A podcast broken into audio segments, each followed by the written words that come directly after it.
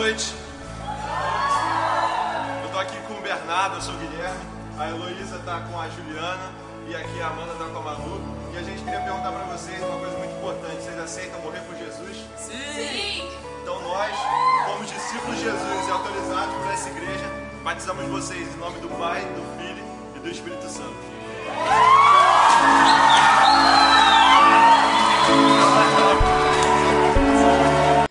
Deus está falando com você aí hoje?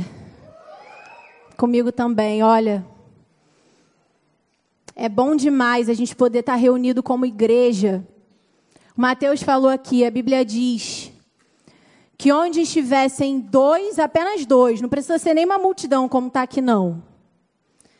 Mas onde houvessem dois ou três reunidos no nome desse Jesus, ali ele estaria presente. Então, apesar de você não enxergar com os seus olhos, o Espírito de Deus que habita dentro de mim, habita dentro de você, ele, à medida que a gente vai abrindo o nosso coração e que a gente canta louvores e que a gente entrega o nosso dízimo, a nossa oferta, sem que a gente perceba, ele já está se movendo dentro de nós, quebrando algumas cadeias, revelando algumas coisas que nós nem sabíamos muitas vezes que estavam ali. Às vezes, através do louvor, quando você chega, tem aquela música que você fala, "É exatamente isso que eu estou vivendo. Ou chega alguém aqui na hora da ministração e fala exatamente aquilo que você precisava ouvir. Isso acontece não só por uma coincidência, mas isso acontece porque o Espírito Santo que habita em você é real. E ele ainda tem muito para fazer aqui nessa noite. É um privilégio poder compartilhar dessa palavra que foi fruto, na verdade, de algumas experiências que eu tive recentemente com vocês, com as meninas principalmente, né, que eu cuido. E, na verdade, ela foi fruto de alguns encontros que eu tive aqui, de algumas coisas que eu ouvi, muitas coisas parecidas, e eu senti que, na verdade, Deus estava conduzindo aquilo ali para algo maior. E enquanto eu estava me preparando para estar aqui com vocês hoje, compartilhar essa palavra, o Espírito Santo me confirmou. Ele disse para mim: além daquelas que procuraram você, que compartilharam com você isso, existem outros, existem outras que também têm tido essa necessidade, que também têm enfrentado essas lutas. E aí foi engraçado essas coincidências, né, que não são coincidências, são muito engraçadas. Que eu fiz recentemente, uma, passei uma semana em São Paulo a trabalho e eu levei um livro. Na verdade, eu queria levar um, que eu não estava encontrando de jeito nenhum, e, é um livro que fica muito fácil, assim, é, eu sempre uso, e eu não estava encontrando, não encontrava de jeito nenhum. E aí o Guilherme falou, eu perguntei para ele, me indica um livro, então, porque eu não estou conseguindo encontrar o que eu queria levar. E ele tirou um, falou, leva esse aqui, é muito bom. E eu li, era sobre, um, sobre esse assunto que a gente vai falar hoje. Eu falei, hum, mas eu não, não, quero muito saber sobre isso, né? Eu queria ler sobre algum outro tema. Mas eu falei, ok, vai esse mesmo. Botei dentro da minha bolsa e fui. E eu abri aquele livro ainda no avião. E logo no início, o Espírito Santo já começou a falar comigo. E foi engraçado, porque aquilo que eu li no livro era muito do que eu tinha ouvido dessas meninas que eu tinha encontrado alguns dias, algumas semanas antes. Então eu fui entendendo que, na verdade, o Espírito Santo queria tratar aquilo no meu coração e queria que eu me aprofundasse naquele assunto.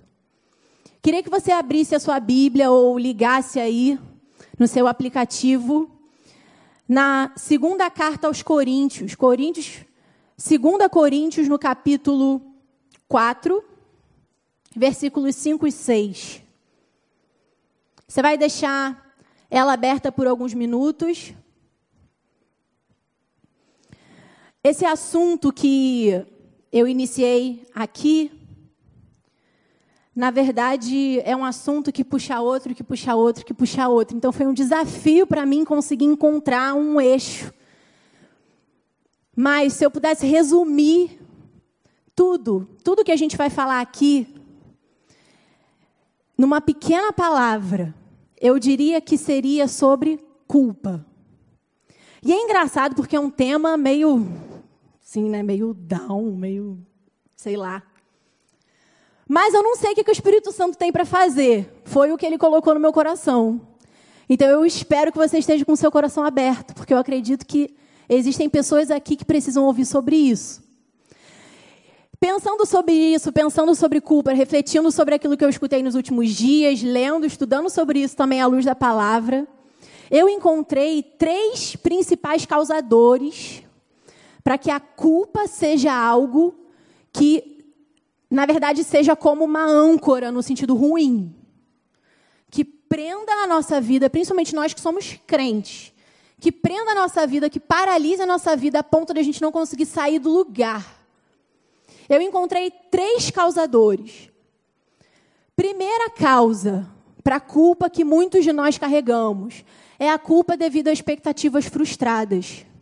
E a gente está chegando agora no fim do ano e é um tempo de muita reflexão, é um tempo de muita avaliação.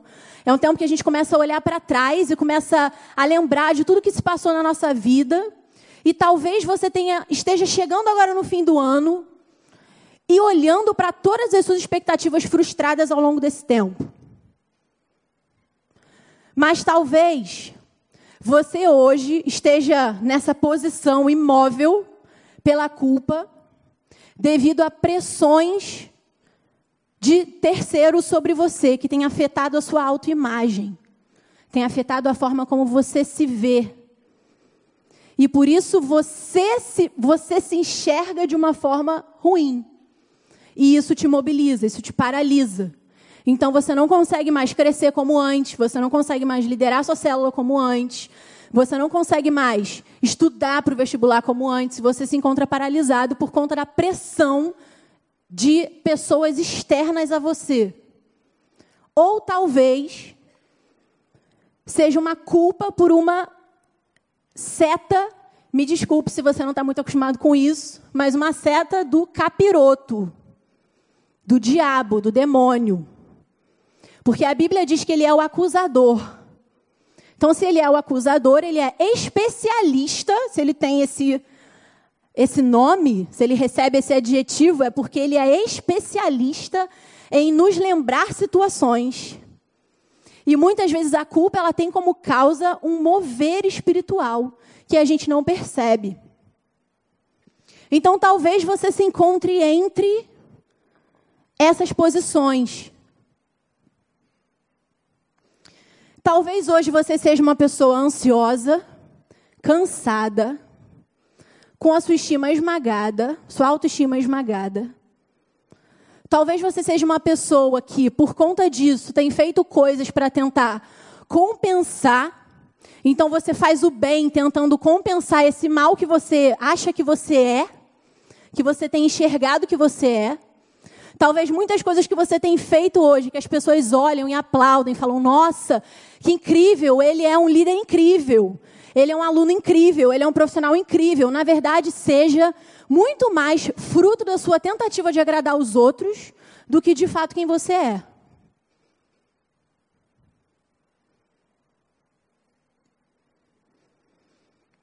E nesses encontros que eu tive recentemente, eu entendi que muitas vezes a culpa ela nos faz sim ainda conseguir olhar para o outro, cuidar do outro.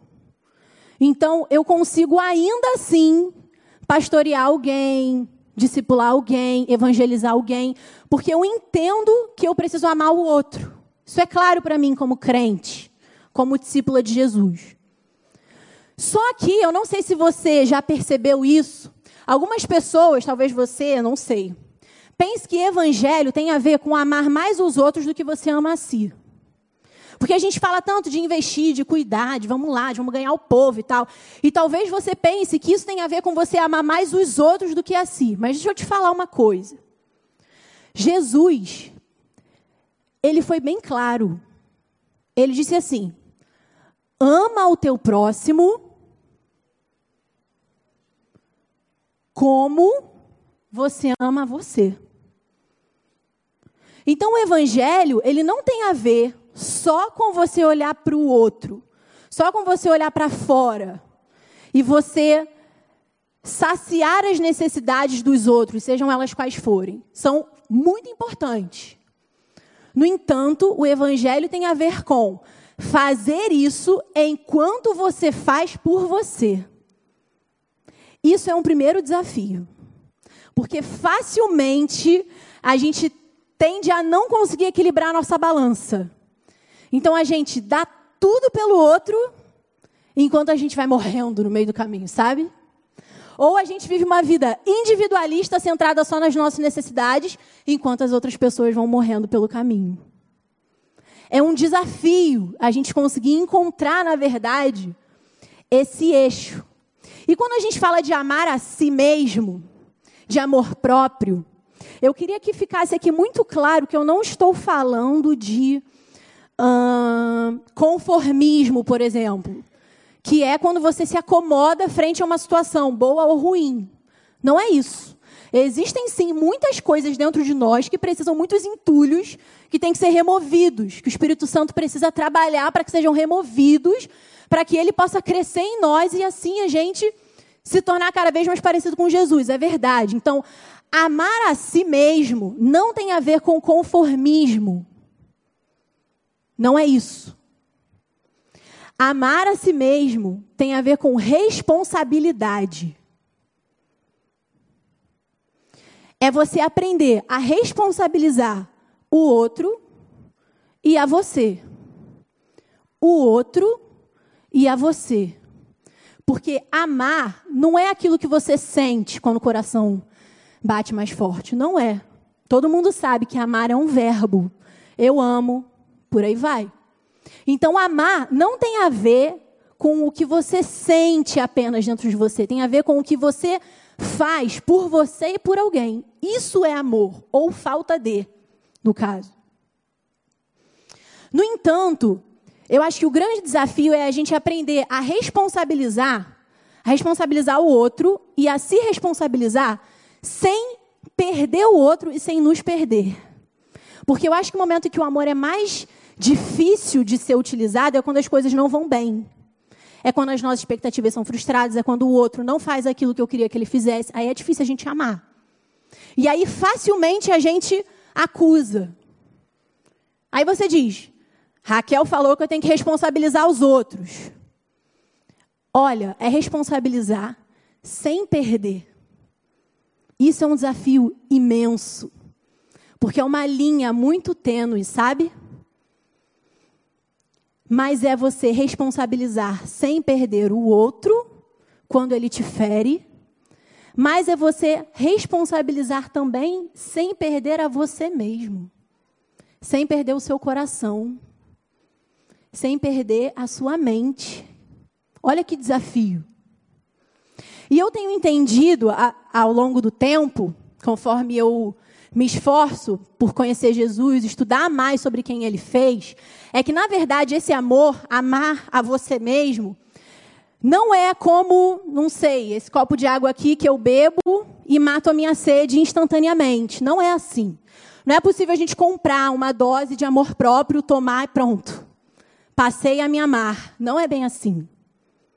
Assim como amar ao próximo é um desafio diário, tudo aquilo que eu faço, todas as minhas escolhas, amar a si mesmo também. E eu tenho entendido. Tem alguém aqui que é da área de educação física? Levanta a mão para eu ver se tem alguém aqui que é da área de educação física. Tem ali um queridíssimo. Tem mais alguém? Não. Então, você vai entender bem o que eu quero dizer. Eu tenho entendido que amar, na verdade, é um exercício de distensão e flexão. Distensão e flexão. Distensão e flexão. Por que, que eu tenho entendido isso? Queria que você abrisse, pedi para você abrir em Coríntios, né? Poxa, mas agora eu quero que você vá lá para Colossenses. Que eu não quero ler Coríntios agora, não. Quero ler só depois.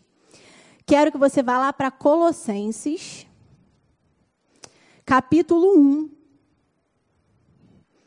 E que você volte os seus olhos para o versículo 22. Olha o que a palavra diz. Isso inclui vocês que antes estavam longe de Deus. Eram seus inimigos, deles separados por seus maus pensamentos e ações.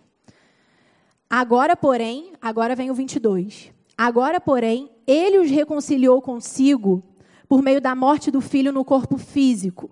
Como resultado, vocês podem se apresentar diante dele santos, sem culpa e livres de qualquer acusação.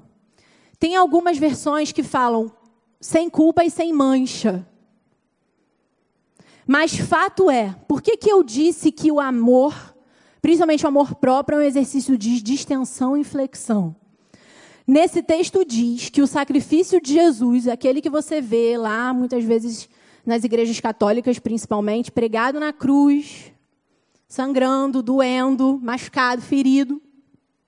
Aquele sacrifício de Jesus, ele nada mais foi do que permitir a você que todos os dias fizesse um exercício de, extensão e flexão. Raquel, que história maluca é essa que você está falando? Deixa eu te dizer uma coisa. Todas as vezes que você se arrepende, que você se entrega, que você se estende diante de Deus, fruto de arrependimento, ou seja, carrego comigo a culpa por algo, seja qualquer motivo. Todas as vezes que eu me arrependo, me entrego por isso. Todas as vezes eu sou perdoado. Então, na verdade, o arrependimento é a sua distensão. A sua flexão é todas as vezes que você tem a capacidade, porque tem que ser capaz. Não é tão fácil quanto parece. Mas todas as vezes que você tem a capacidade de receber o perdão. Isso parece uma coisa boba, mas deixa eu te falar uma coisa. Eu não sei se você já sentiu culpa por alguma coisa na sua vida. Eu já senti. Aquela culpa que esmaga você, que você não tem coragem nem de olhar no espelho, eu já senti. Então, olhar para a Bíblia e ver isso que o apóstolo Paulo está dizendo, que através do sacrifício de Jesus, existe a possibilidade de ser resgatado disso, só por isso já valeria a pena esse negócio de aceitar Jesus. Só por isso. No entanto, todas as vezes que eu me arrependo, eu preciso receber. Muitas pessoas, elas não têm dificuldade de, de estender, de se arrepender, mas elas têm dificuldade de receber o perdão. Esse perdão pode ser de Deus, do outro ou dela mesma. Olha o desafio. Mas olha, não existe nada mais libertador na face da terra do que você receber um perdão. Parece que sai um peso assim, 357 milhões de quilos das suas costas. Quando você faz algo que você não deveria, você vai lá, eu sou assim com o Guilherme. Guilherme, inclusive, gente, são parentes, está com conjuntivite. Orem por ele, mas orem mais por mim. Porque ele já está, né? Então, Deus já está tratando, mas eu não quero pegar. Tá? Então, orem mais por mim. Bom, então, todas as vezes que eu faço alguma coisa que eu não devo lá em casa, eu vou. É, enfim, é difícil. Mas quando você recebe, gente, muda tudo. Muda tudo. Muitas vezes o diabo, capiroto, demônio, não quer que você saia desse estado de prisão. Sabe? Ele não quer, ele não deseja isso. Então, muitas vezes, ele impede você de receber esse perdão. Ele diz coisas para você como: você vai fazer de novo. Você é hipócrita. Você é falso, você é mentiroso. Ele começa a te dizer coisas assim. E aí você não recebe esse perdão. Como você não recebe esse perdão, você não vive livre. Você vive preso. Só que a Bíblia diz, olha isso. Gente, esse versículo foi um versículo que eu ouvi 55 mil vezes na minha vida. Mas eu ouvi esse ano de uma forma diferente. Quando eu ouvi esse versículo de uma forma diferente, ele entrou no meu top 5 de versículos preferidos da Bíblia. Que diz assim: Conhecereis a verdade, e a verdade, tem alguns aqui que sabem, vos libertará. Porque sabe o que acontece? Todas as vezes que a gente conhece, porque não adianta só ouvir, tem coisas que a gente ouve e não conhece. Tem coisas que a gente conhece, aí o negócio é diferente. E a Bíblia não diz, e vocês vão escutar sobre a verdade e a verdade vai te. Não. Ela fala: quando vocês conhecerem a verdade, vocês vão ser libertos. Parece uma coisa boba, mas eu só entendi de verdade esse versículo esse ano. Porque o que, que acontece? Quando eu entendo essa verdade, quando eu entendo quem Jesus é, a disponibilidade que ele tem de não ficar me acusando, dizendo que eu fiz isso, dizendo que eu fiz aquilo. Muito pelo contrário. A disponibilidade que ele tem e o desespero, o anseio profundo que ele tem de me receber.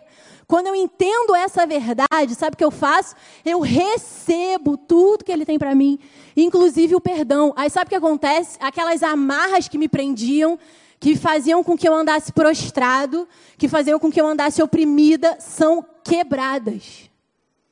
Isso é muito profundo.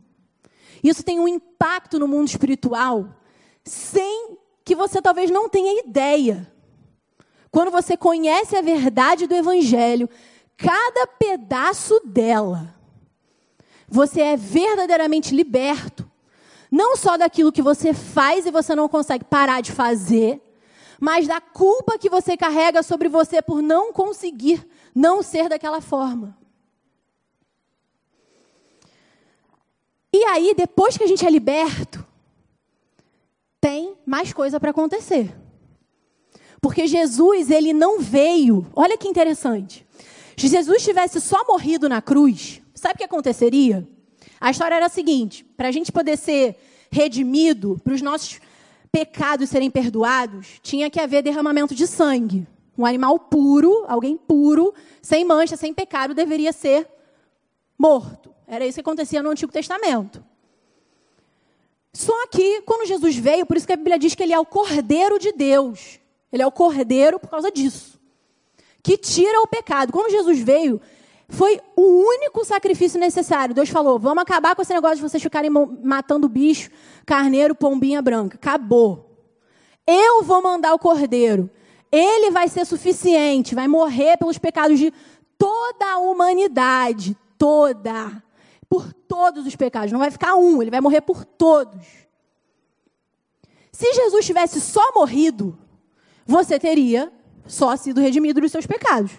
Isso já seria incrível. No entanto, Jesus, depois de morrer, aconteceu uma coisa sensacional. Passou um dia, dois, três, e Jesus voltou à vida. Talvez você pense assim, nossa, muito impressionante realmente alguém voltar à vida. É realmente impressionante. Quando Jesus volta à vida e vai morar de novo lá no céu com o Pai, ele não só deu a você o direito de você ter todos os seus pecados perdoados, como ele deu o direito a você de ressuscitar também. Sabe o que isso significa? Que mesmo que você seja pecador, distante de Deus, faça um monte de coisa errada, Você foi perdoado quando você se arrepende pelo sangue de Jesus. E você recebe como presente, de graça, você não precisa fazer nada por isso, a oportunidade de viver a sua vida com Deus. Talvez isso não seja muita coisa para você, mas para mim isso é muita coisa. Muita, muita, muita coisa. Sabe por quê? Significa que toda essa vida que a gente leva aqui, Todas as vezes que alguém é injusto com a gente, todas as vezes que a gente é assaltado, todas as vezes que uma mulher, por exemplo, sofre abuso, todas as vezes que um homem é assassinado sem dever, enfim, tudo isso, a Bíblia diz que um dia vai passar. E se a Bíblia diz, meu filho, a Bíblia pode dizer o que ela quiser que eu acredito.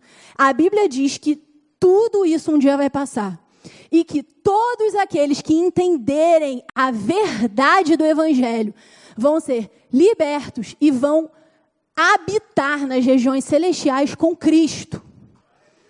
Então você tem sobre você, sem ver, você tem sobre você uma coroa.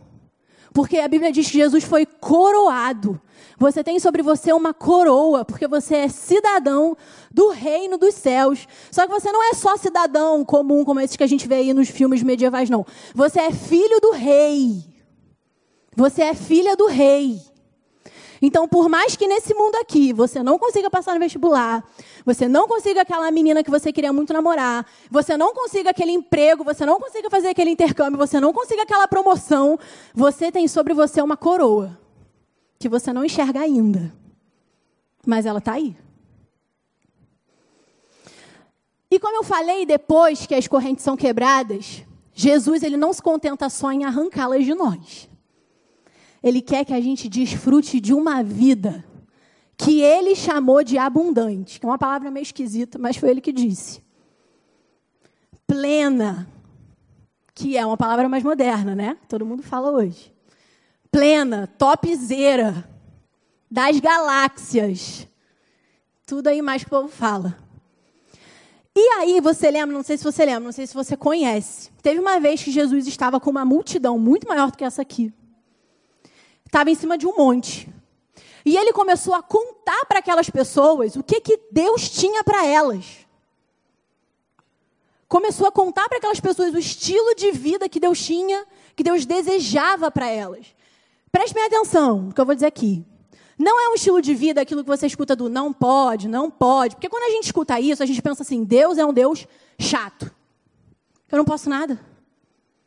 Não posso, não posso, não posso.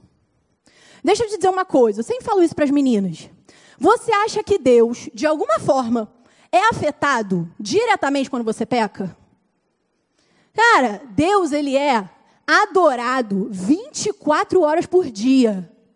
A Bíblia diz que os anjos dizem que ele é santo, santo, santo o tempo inteiro. Você acha mesmo que o seu pecado afeta Deus? Não. Agora me diz assim: quem é afetado pelo seu pecado? Se Deus não é afetado? Você e eu. Você e eu. Então Jesus estava lá com aquele povo, com aquela multidão, falando assim: Olha, eu vou contar para vocês como vocês podem ter uma vida plena aqui nesse mundo tão difícil. E a gente vê esse acontecimento lá no Evangelho de Mateus, no capítulo 5, famosíssimo. E Jesus ele começa dizendo uma coisa, ele começa o discurso dele dizendo assim: Felizes são os pobres de espírito. Aí você pensa assim: lá vem esse negócio difícil que eu não entendo nada. História é essa de pobre de espírito, gente? Jesus falava difícil assim? Não. Jesus não falava difícil assim.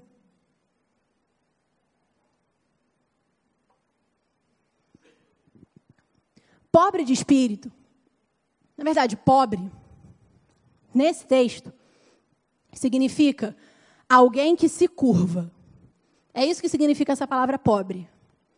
Alguém que se curva. Muitas vezes, na verdade, Jesus fala do pobre, a gente acha que ele está falando do pobre. Não. Está falando de alguém que se curva, de alguém que anda assim. O que Jesus está dizendo é: felizes serão aqueles que descobrirem que a felicidade está em andar curvado, rendido, entregue todas as suas vontades, todos os seus sonhos, tudo aquilo que você acha que é bom para você, aos pés de Jesus. Era isso que Jesus estava dizendo. Ele começou o discurso dele dizendo isso. Felizes são os que andarem prostrados diante de mim.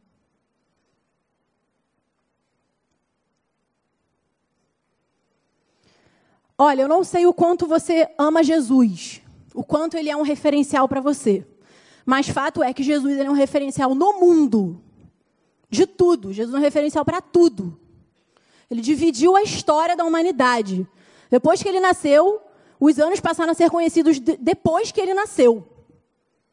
Talvez seu vizinho não saiba nem seu nome, mas seu vizinho sabe que nós estamos há 2018 anos depois de Cristo, porque esse nome Jesus é um nome que mudou a história da humanidade.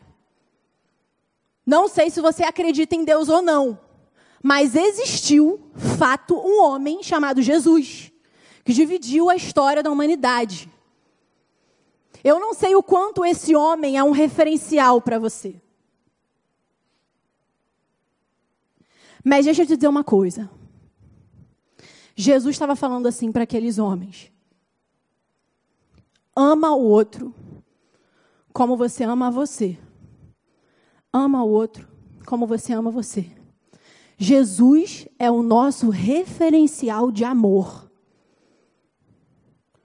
Sabe como é que Jesus amava o outro e a ele mesmo? O outro a gente já sabe, né? Por tudo que ele fez.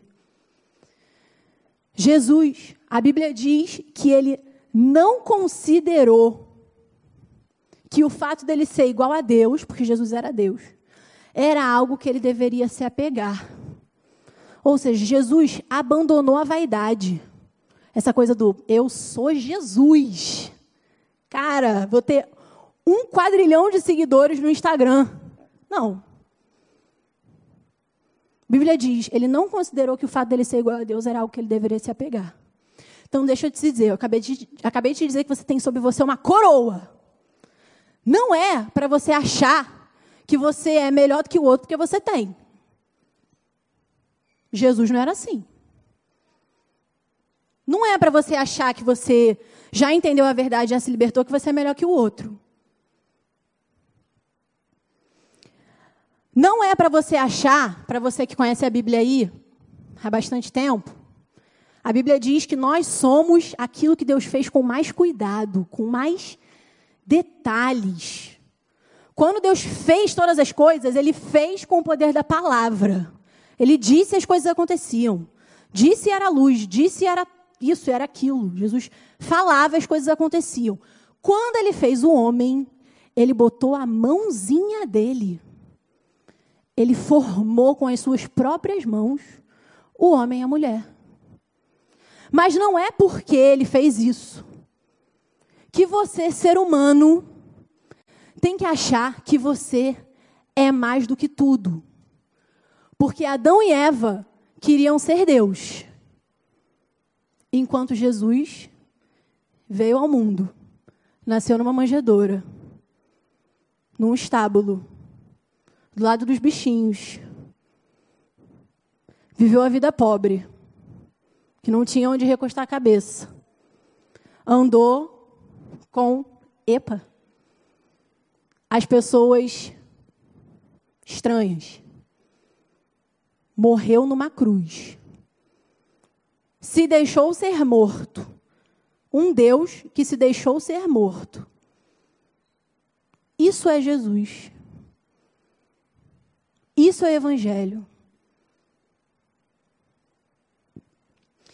Então, Jesus, ele é o nosso referencial sobre amor. Ele é o nosso eixo. Eu entrego a minha vida, porque eu sei que eu não sou mais, mas eu sei quem eu sou. Filho de Deus. Jesus perguntava o tempo todo: quem eu sou? Você é o Cristo. Você é o Filho de Deus.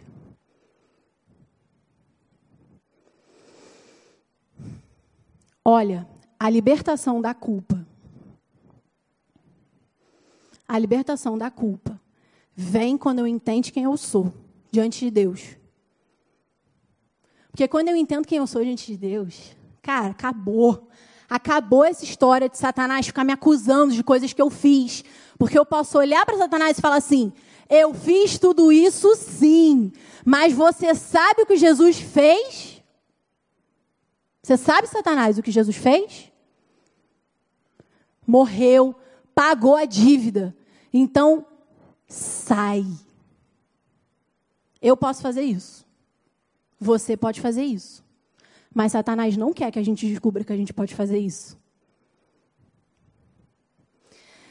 Talvez você pense assim: Raquel, por que, que você serve a um Deus que era Deus e se fez homem e se deixou morrer? Já pensou já parou para pensar nisso? Porque, assim, os heróis que a gente vê no cinema, daqui a pouco, aliás, vai lançar em abril. É abril, né? Vingadores de novo, gente. Cara, aquilo ali já me deu tacardia, de verdade. Voltando para a mensagem. Todos aqueles heróis que você vê no cinema, todos eles são incríveis, maravilhosos. Cara, eles são muito sinistros. E todos eles vencem todo mundo. Eles apanham, mas eles matam todo mundo e no final é aquela coisa maravilhosa. Já percebeu que a vida de Jesus não foi assim? Não foi assim. Então, na verdade, a gente crê num herói bem diferente dos heróis que a gente vê no cinema. Já parou para pensar nisso? Que você serve a um Deus que se permitiu ser morto? Um Deus que se permitiu ser morto. Já parou para pensar nisso? Por que, que Deus, sendo Deus, então, ele não resolve todos os problemas da humanidade, dá um bico no capiroto, pega todo mundo e fala, vamos todo mundo comigo para o céu? Porque eu mando aqui. Por que Deus não faz isso se Ele é Deus? Já parou pensar nisso? Talvez alguém já tenha te perguntado isso. Por que, que Deus não fala, eu sou. Vocês não acreditam que eu sou o único Deus? Então eu vou resolver todos os problemas da humanidade. Por que, que ele não faz isso? Por que, que ele não obriga que todas as pessoas o adorem? Porque ele não é assim. Parece uma resposta boba.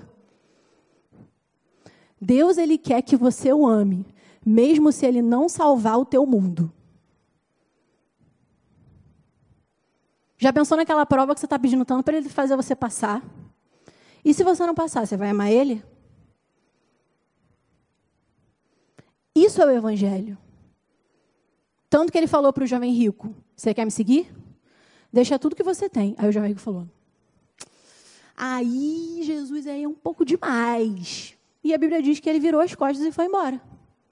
Então Deus, ele não é um Deus que quer resolver todos os problemas da humanidade porque ele é assim. Não. Ele quer ser espontaneamente buscado, espontaneamente amado. Esse é o nosso Deus. Mas o engraçado é que todas as vezes que a gente se achega a Ele, que a gente ouve o Evangelho, ouve sobre quem Ele é, nosso coração tem paz. Nosso coração encontra descanso. Parece que todas as nossas necessidades que não foram resolvidas ainda foram resolvidas. Isso é Jesus. O que eu mais amo em Jesus é isso. Ele não, não salvou o jogo ainda.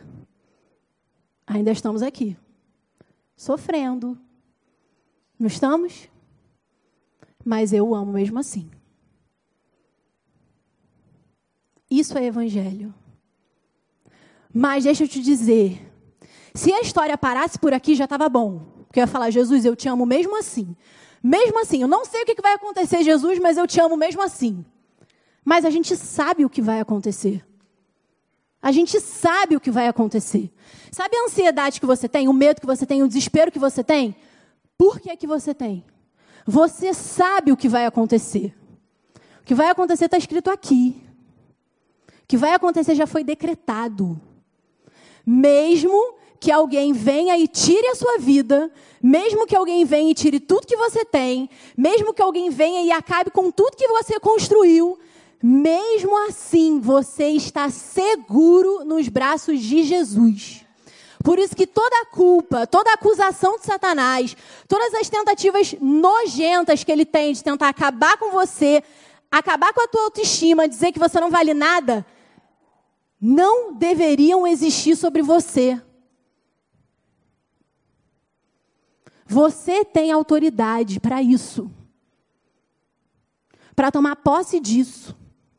Falar, Jesus, mesmo que nada aconteça, eu vou continuar aqui. Aí Jesus diz assim: Mas eu já te disse o que vai acontecer. No final a gente vence o jogo. Você diz: Vou continuar aqui. Entende? Essa é a nossa postura discípulo de Jesus. Essa é a nossa postura de discípulo de Jesus. E esse é o convite do Evangelho. Amém.